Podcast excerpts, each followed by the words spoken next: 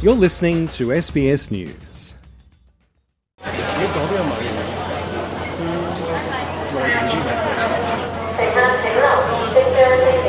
Crowds of people queued to be on board the first train to depart Hong Kong's Lok Ma Chau station for mainland China.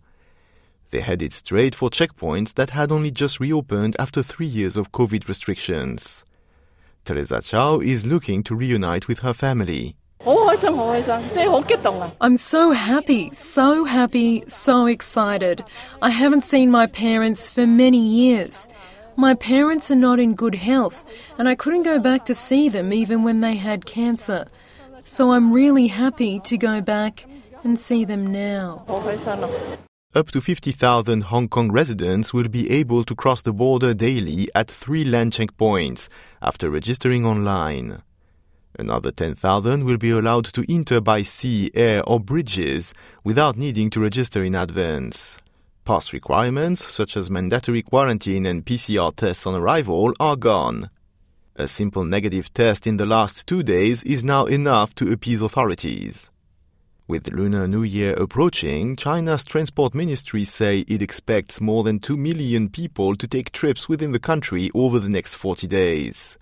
This is known as the Great Migration, and it will happen despite a China wide surge in COVID 19 infections. The sudden end of the zero COVID policy led to a surge in new infections, and the numbers are likely far higher than officially reported. In the hours ahead of the COVID restrictions being lifted, millions of Weibo social media accounts critical of the COVID response were taken down. Users had attacked experts who backed the removal of restrictions despite having supported them just a few weeks ago.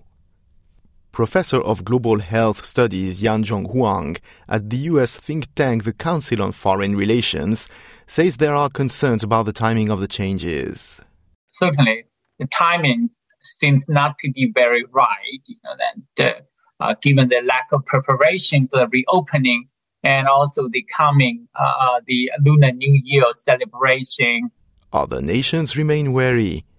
In Australia, direct flights to mainland China remain scarce, although activity is expected to ramp up. Belgium has begun testing wastewater for incoming planes fearing the spread of new variants. Portugal joined more than a dozen other nations in requiring tests for incoming travelers. Australia implemented its own testing regime for passengers arriving from China on Thursday. But the risk of COVID doesn't deter everyone. The demand for Chinese visas has grown ahead of the border reopening. Jennifer Zhu, a migration agent, is already receiving requests. I have inquiry this week already. Once the um, announcement out saying that China is opening reopening order on 8th of January, I have clients, um, even relatives, family members, friends asking whether I know how to obtain Chinese visa, whether it's going to be more convenient. And as of 9th of January, the Chinese Visa Center in Sydney, um, CBD, it will be reopened with no limitations. Whereas before, you need to make appointment, you need to provide documentation by email. Only once they approved, then you can visit the visa center.